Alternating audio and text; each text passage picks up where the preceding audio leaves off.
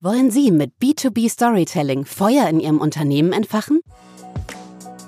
K16 Stories ist der Podcast über B2B-Kommunikation, die Funken schlägt. Seien Sie dabei, wie Storyteller, Business Insider, Kunden und Fachkollegen ihr Wissen teilen, Tipps geben und ihre Strategien erklären. Spitzen Sie die Ohren und hören Sie los. Moin Moin aus Hamburg und herzlich willkommen zu einer weiteren Episode von K16 Stories. Ich freue mich heute, einen ganz besonderen Gast im Podcast zu haben, Klaus Eberhardt von Iteratec. Hallo Klaus. Hallo Okta, ich freue mich hier zu sein. Ich mich auch, denn wir haben heute ein ganz spannendes Thema und zwar ähm, der Hashtag nur dem Team, der jetzt äh, kommunikativ überall äh, zu sehen ist, auch auf euren Kanälen. Ähm, was es damit auf sich hat, ähm, da möchte ich heute einfach mit dir drüber sprechen. Aber erzähl doch erstmal ähm, von dir selber für unsere Hörerinnen und Hörer. Wer bist du und was machst du konkret bei Iteratec? Iteratec ist eine Firma, die wir vor 25 Jahren gegründet haben.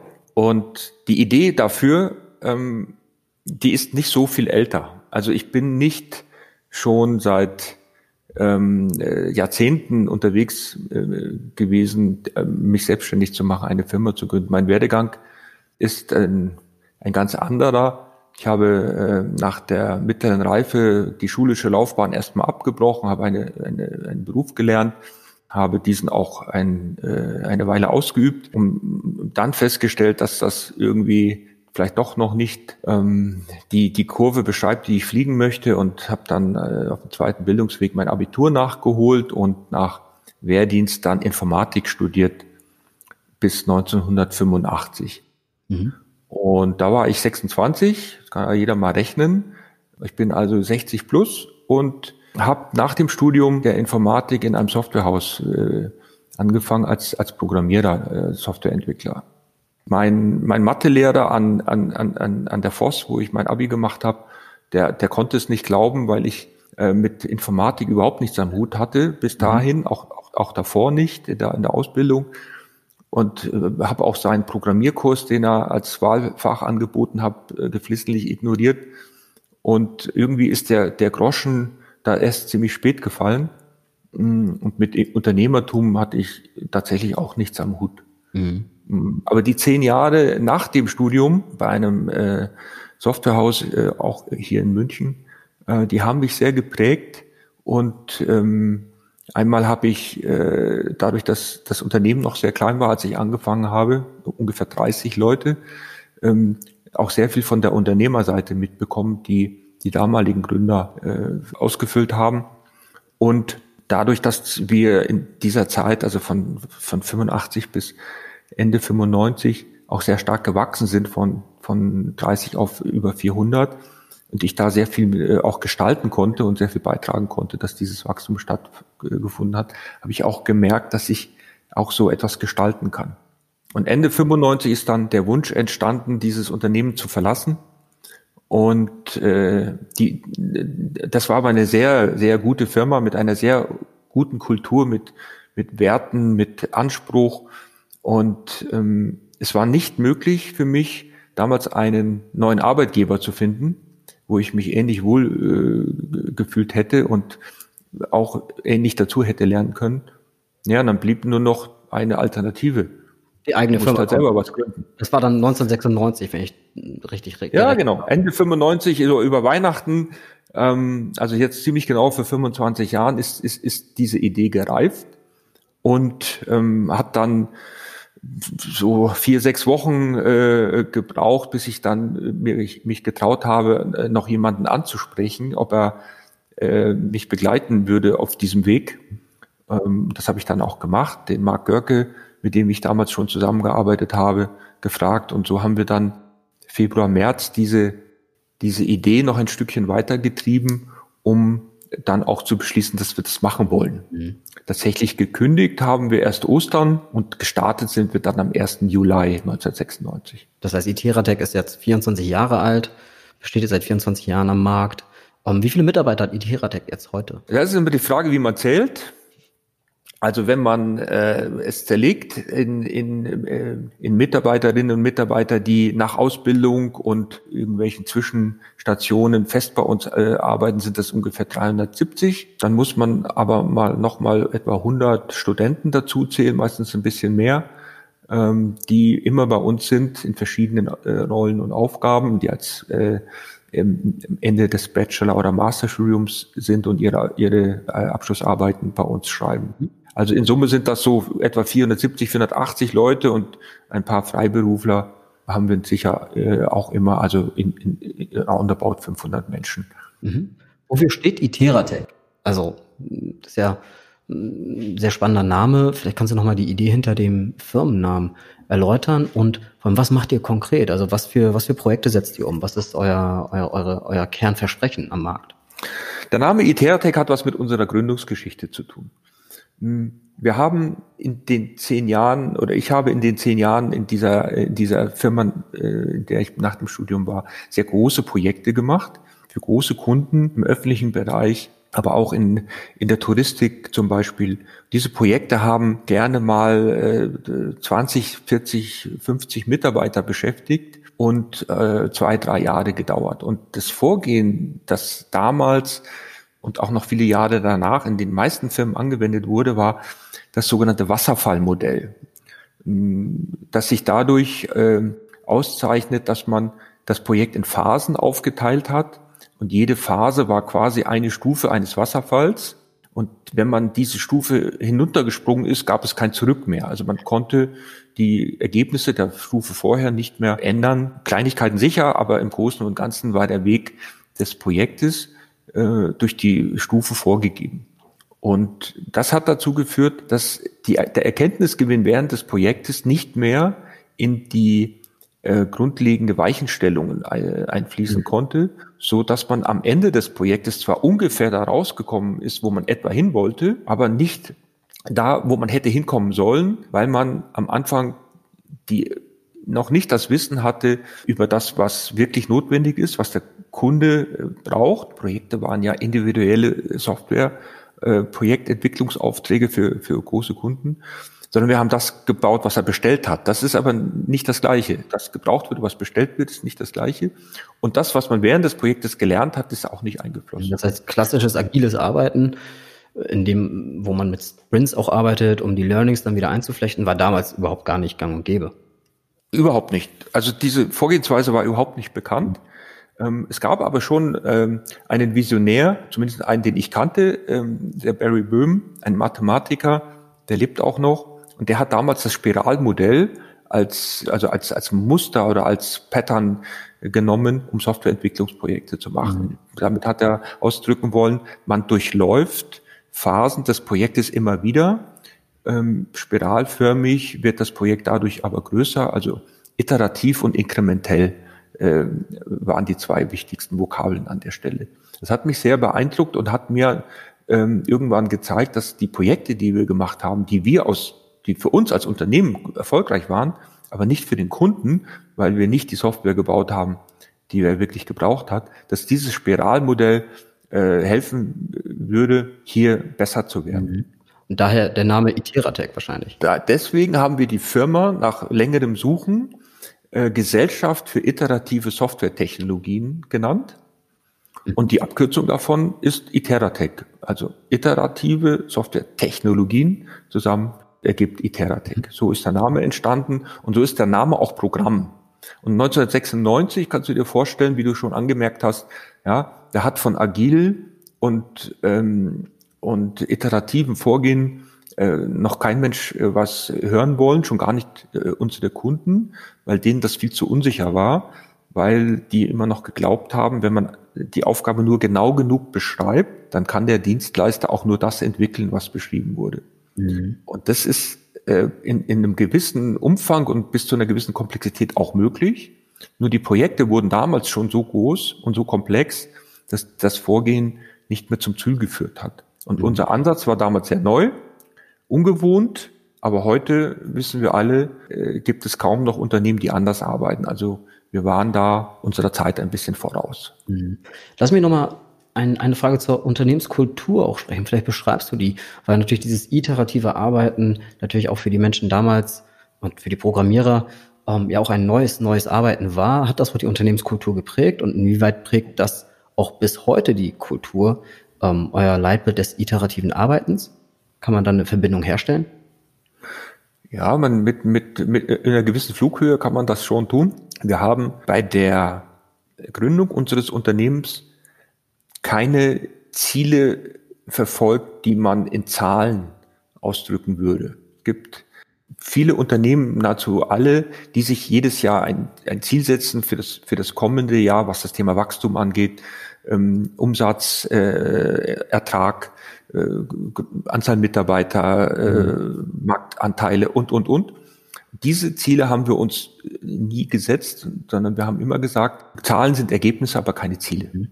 Unser Anspruch war es immer, ein Team aufzubauen, das in jeder Zeit, ähm, auch in Krisen stabil arbeiten kann und sich nicht durch ähm, Marktturbulenzen und Veränderungen technologischer Art etc.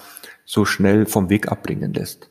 Und wir haben uns immer darauf konzentriert, Menschen für uns zu gewinnen, denen wir zugetraut haben, sich langfristig bei uns zu entwickeln, aus einem, auf Basis eines großen äh, Potenzials, das sie einfach als Mensch, als Person mitbringen und, äh, und nicht darauf gesetzt, dass die schon alles können, was sie brauchen werden, um für uns erfolgreich zu sein. Und damit war, da, damit war unser Wachstum äh, immer begrenzt dadurch, damit, dass wir ja nur wachsen konnten, wenn wir richtige, die richtigen, für uns richtigen Menschen finden, gefunden haben.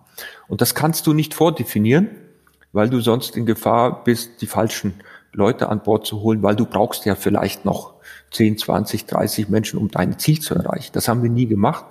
Und deswegen haben wir uns auch keine äh, äh, zahlenbezogenen Ziele vorgenommen. Klaus, du hast es eingangs auch gesagt, du bist jetzt schon auch über 60 und denkst auch natürlich darüber nach, wie, wird die Firma auch in Zukunft geführt werden. Ihr habt ja ein sehr einzigartige, äh, einzigartiges Modell für euch gewählt, indem ihr eine Genossenschaft gegründet habt, die schrittweise die Eigentümer ähm, der, der Firma wird.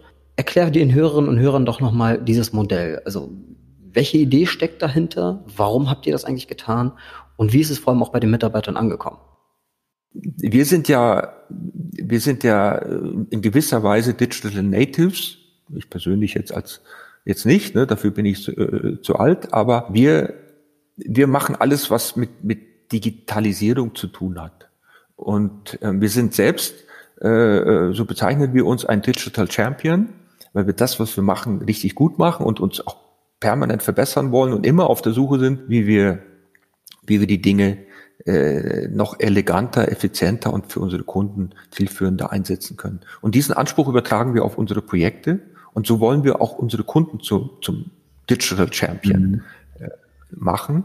Und die Voraussetzung dafür, dass wir das können, liegt in unserem in, unser, in, in unserer Vorgehensweise, was ich erzählt habe, dass wir uns keine Zahlen als, als Ziele setzen, dass wir auf die, auf die Potenziale der Mitarbeiter achten und ähm, dass wir immer das, das, das Wissen auch, auch anwenden äh, in, in den Projekten. Die, das, das führt dazu, dass du ähm, dass wir ein Team oder hat dazu geführt, dass wir ein Team aufgebaut haben, das nicht nur wahnsinnig ich sag mal, zusammengeschweißt ist, sehr, sehr viele Menschen sehr äh, äh, stark in diesem Team Spirit aufgehen, sich gegenseitig helfen, äh, jederzeit äh, einspringen, wenn, wenn, wenn jemand Unterstützung braucht und ähm, damit äh, auch die, die entsprechenden Ergebnisse äh, möglich sind und die, die, diese, diese, diese Kultur äh, dazu führt, dass wir tatsächlich einzigartig sind in der Art und Weise, wie wir zusammenarbeiten, wie wir miteinander kommunizieren, wie wir auf Augenhöhe kommunizieren, wie wir das nennen. Ähm, hier redet wirklich jeder mit jedem. Ähm, gut, du ist jetzt kein keine besonderes äh, Kulturmerkmal heutzutage, aber das haben wir auch schon immer. Und ähm, hier, hier redet der, der Praktikant mit dem Geschäftsführer genauso wie der Entwickler mit dem Architekten oder, oder, oder, oder was auch immer. Und, und, und, und das ist am Ende die Grundlage dafür, dass wir uns ähm, getraut haben, ähm, die Firma in die Hände der Mitarbeiter zu legen, ähm, auch weil wir glauben, dass es überhaupt gar keine Alternative dazu gegeben hat. Mhm. Denn ja, warum, warum keine Alternative? Also das klassische Modell ist ja, ähm, man, man sucht sich einen Nachfolger, man übergibt es an seine Kinder beispielsweise.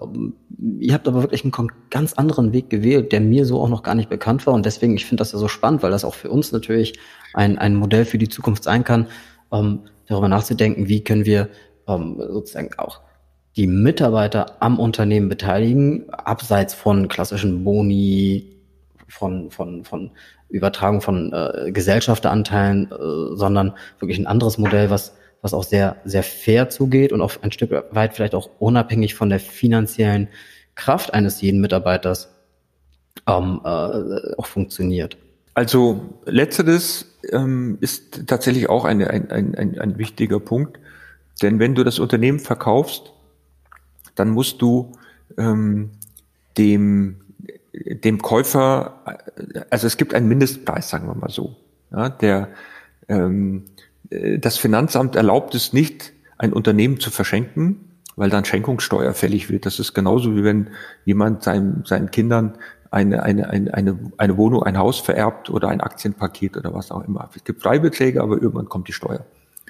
Ähm, und auf der anderen Seite ist natürlich äh, das Unternehmen auch, hat auch einen Wert, der erarbeitet wurde. Mm, aber äh, erarbeitet wurde dieser Wert ja sehr stark vom Team. Mhm. Und, und deswegen ist der Ansatz, dass das Team auch äh, davon äh, profitiert, dass diese, dieser Wert auch in der Zukunft weiter gesteigert wird und ähm, gleichzeitig die äh, Nachteile der anderen Modelle nicht, nicht zum, zum Tragen kommen. Was sind Nachteile anderer Modelle? Also ähm, der, es, es gibt äh, ja verschiedene äh, Ansätze. Äh, fangen wir mal mit dem Vererben an die nächste Generation an. Hm, das funktioniert in manchen Firmen ganz gut. Es gibt da äh, jede Menge äh, erfolgreicher Beispiele dafür. Aber dazu braucht es natürlich auch Kinder, die Lust haben auf das Geschäft mhm.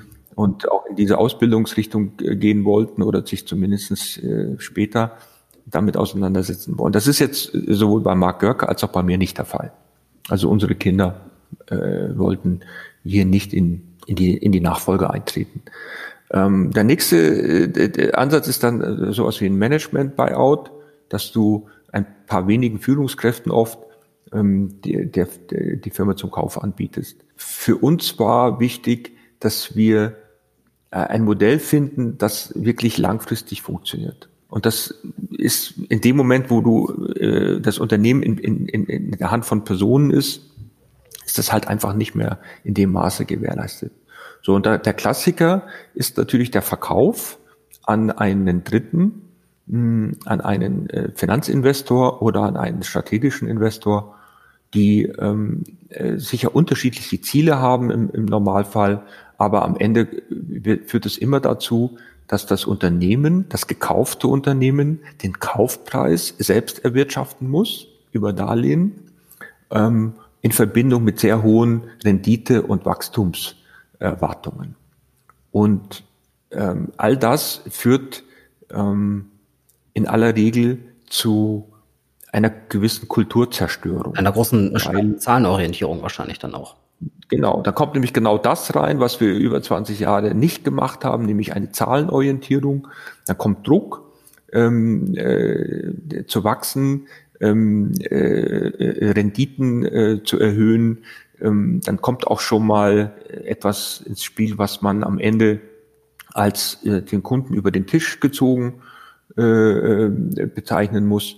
All das liegt uns völlig fern.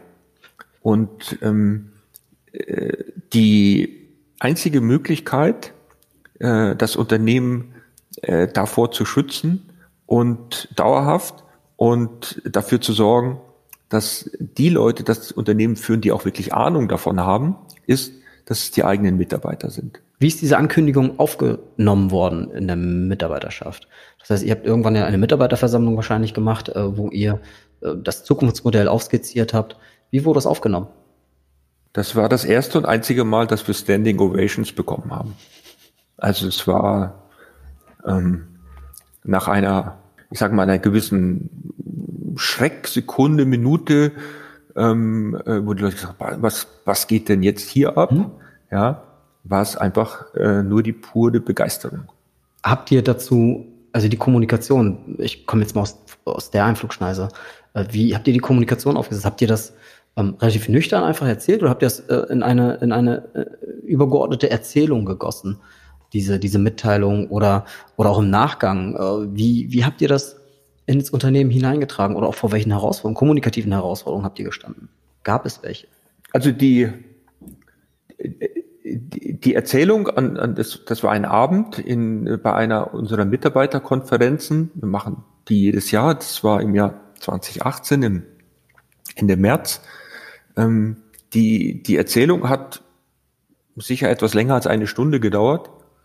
Und diesen Spannungsbogen äh, zu entwickeln und äh, die, die, die Geschichte dazu, das hat, das hat mir schon ein paar Tage gekostet. Ja, also ähm, das ist nicht, äh, habe ich nicht so aus dem Ärmel geschüttelt, ähm, weil ich ja auch wusste, das ist so, so uh, once in a lifetime. Ja, also das ist machst du genau einmal und ähm, das, das, das willst du gut rüberbringen. Und ja, klar, wir haben natürlich einen, einen, einen, einen Bogen gezogen über über äh, äh, Themen, die wir schon besprochen haben, Alter, äh, Nachfolge, ähm, ähm, Kontinuität, Kultur, ähm, Alternativen, ähm, bis hin dann tatsächlich zum finanziellen Modell, wo wir den Kollegen auch vorgerechnet haben, wie die Finanzierung funktioniert äh, von dem ganzen Konstrukt, ohne sich in Abhängigkeiten zu begeben von, von, von Dritten. Und magst du uns mehr über das Modell erzählen? Also ich frage jetzt mal ganz offen, was kostet denn so ein Anteil, wenn ich ähm, Mitarbeiter bin und äh, einen, einen Anteil an,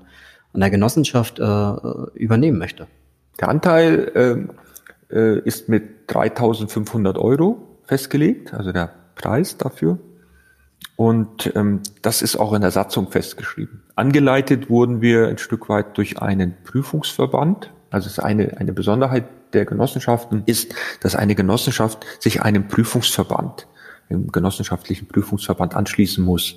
Den, den kannst du zwar frei wählen, aber du musst einen mhm. wählen. Das ist ein bisschen anders als bei der, bei der, bei der Handelskammer. Die wird dir ja quasi zugewiesen durch Standort. Die kannst bei der Genossenschaft kannst du dir den aussuchen, aber du musst einen finden. Das ist wie so eine Art zweiter Wirtschaftsprüfer.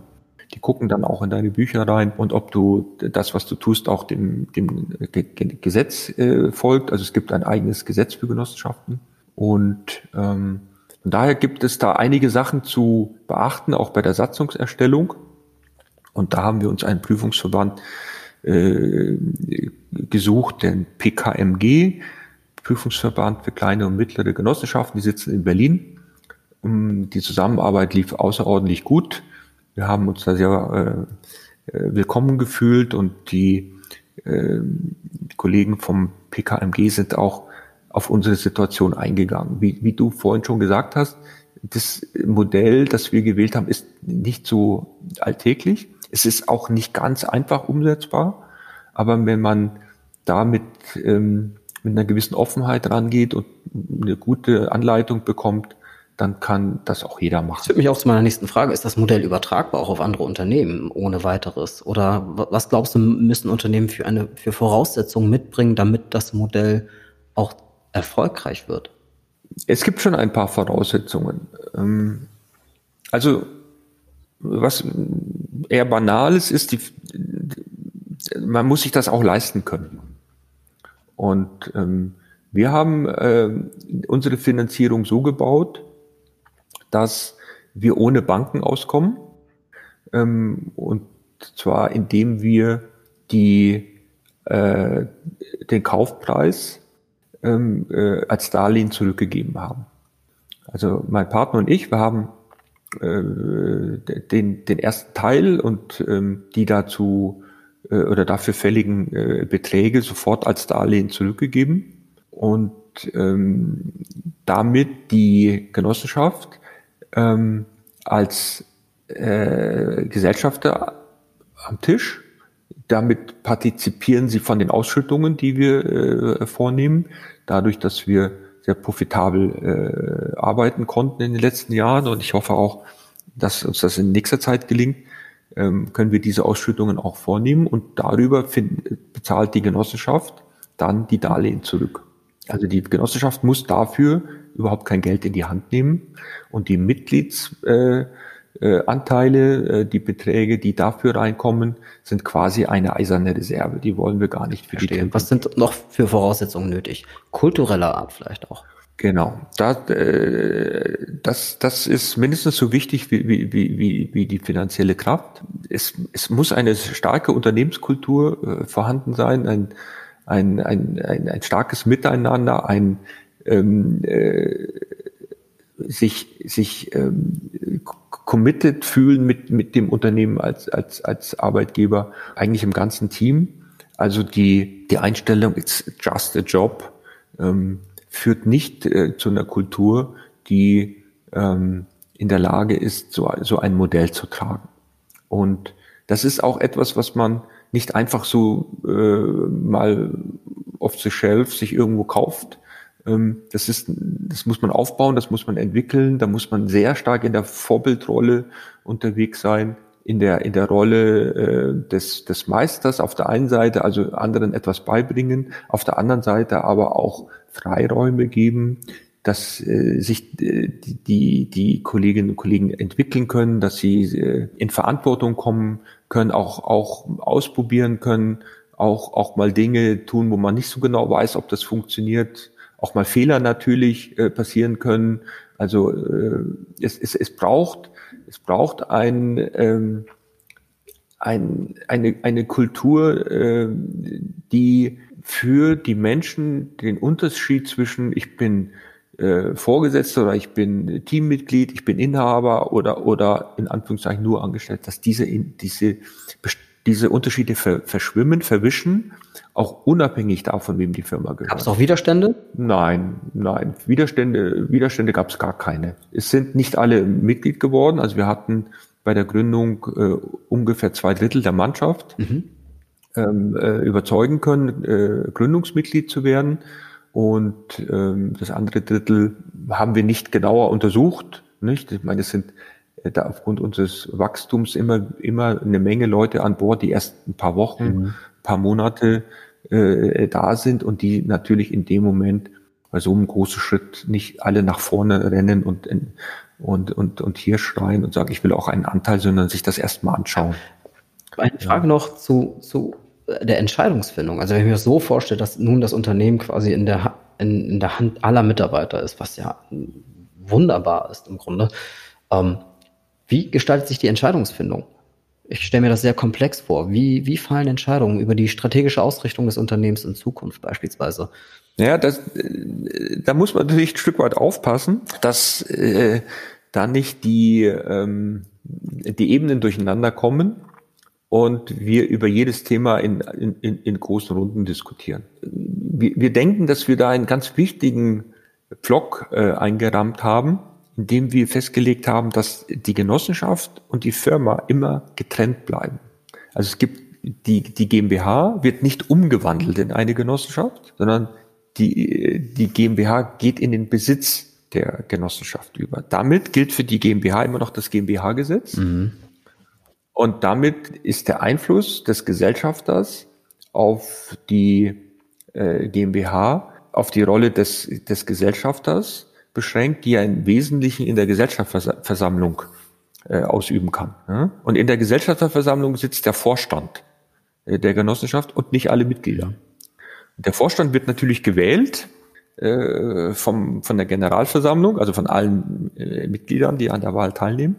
Und der Vorstand setzt die Geschäftsführer ein. Aber das operative Geschäft, wie wir arbeiten, für welche Kunden äh, wir arbeiten, äh, in welcher Reihenfolge wir die Projekte äh, angehen, mit welchen Technologien und, und, und, das äh, regelt die Geschäftsführung mit, mit, mit, dem, mit dem Team ähm, in der Iteratec und das ist separat von dem Gesellschafterkreis. Dass das natürlich die gleichen Personen sind, ist klar, äh, weil äh, ein Mitglied der Genossenschaft muss Mitarbeiter der Firma sein.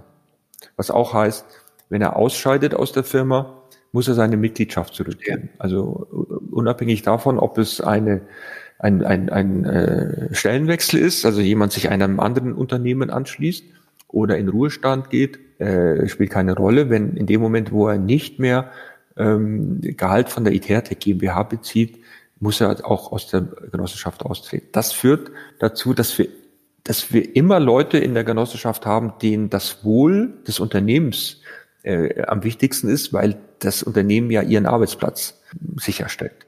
Was können andere Unternehmen von euch lernen, Klaus? Ihr seid in diesem Thema ja Vorreiter und Speerspitze. Welche Learnings habt ihr generiert, die ihr hier unbedingt weitergeben möchtet? Das Thema Turbokapitalismus, um mal einfach mal so eine, so eine, so eine Buzzword in den, in den Raum zu werfen, ja, das nervt ganz viele Leute. Es nervt ganz viele Leute, wie wir, äh, wie wir unsere Wirtschaft weiterentwickeln, wie wir mit unseren Ressourcen umgehen, ähm, wie wir ähm, äh, Menschen ausbeuten und ähm, wie wir auch teilweise eine Kultur des Schreckens in den Unternehmen ausprägen. Dieses Modell hat seine Grenzen. Ich äh, bin, bin kein Sozialist, denke auch kein Träumer, aber dieses Law and Order Prinzip, äh, was, was wir immer noch in vielen Unternehmen haben, das, das, das, das führt äh, uns am Ende irgendwo nicht mehr weiter ich bin sicher, dass ähm, wir äh, die das, das, das, das Miteinander, das von das sich aufeinander verlassen können, das voneinander lernen können, dass sich ja auch ein Stück weit immer wieder hochziehen gegenseitig, ähm, dass wir das immer mehr brauchen, um auch in der sagen wir, immer komplexeren Welt, der nicht immer und der immer ja auch sagen wir, größeren Schwierigkeit, äh, die wir haben werden, Unternehmen erfolgreich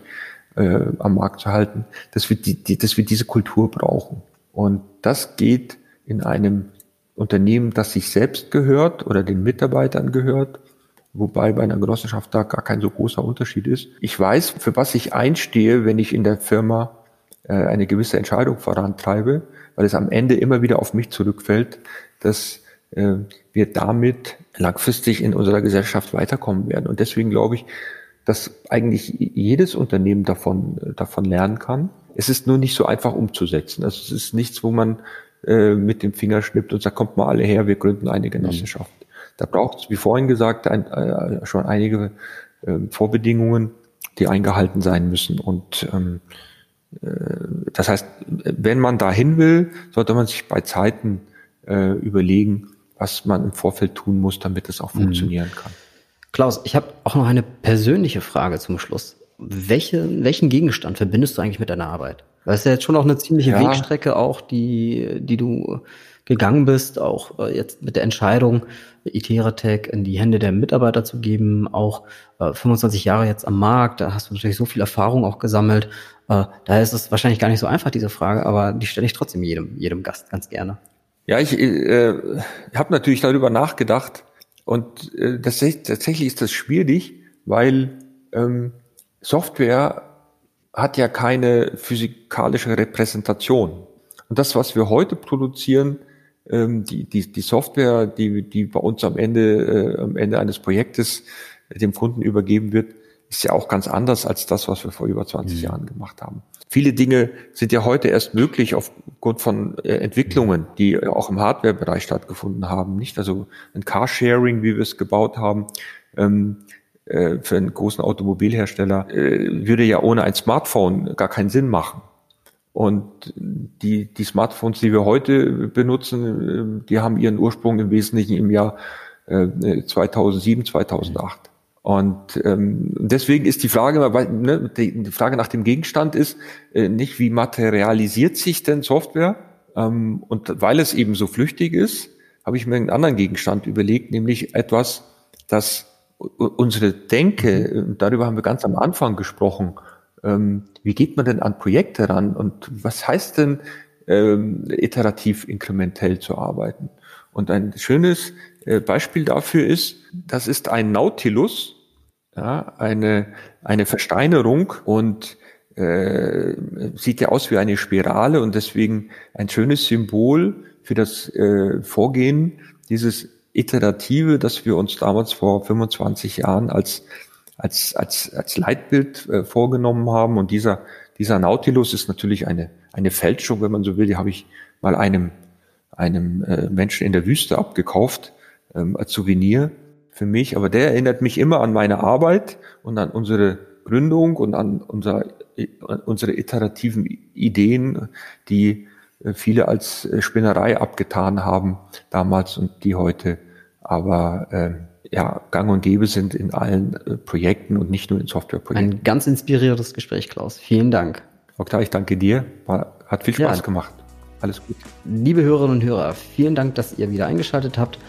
Gebt uns gerne Feedback auf stories.k16.de oder über unseren LinkedIn-Kanal. Wir freuen uns auf die nächste Episode. Alles Gute und tschüss.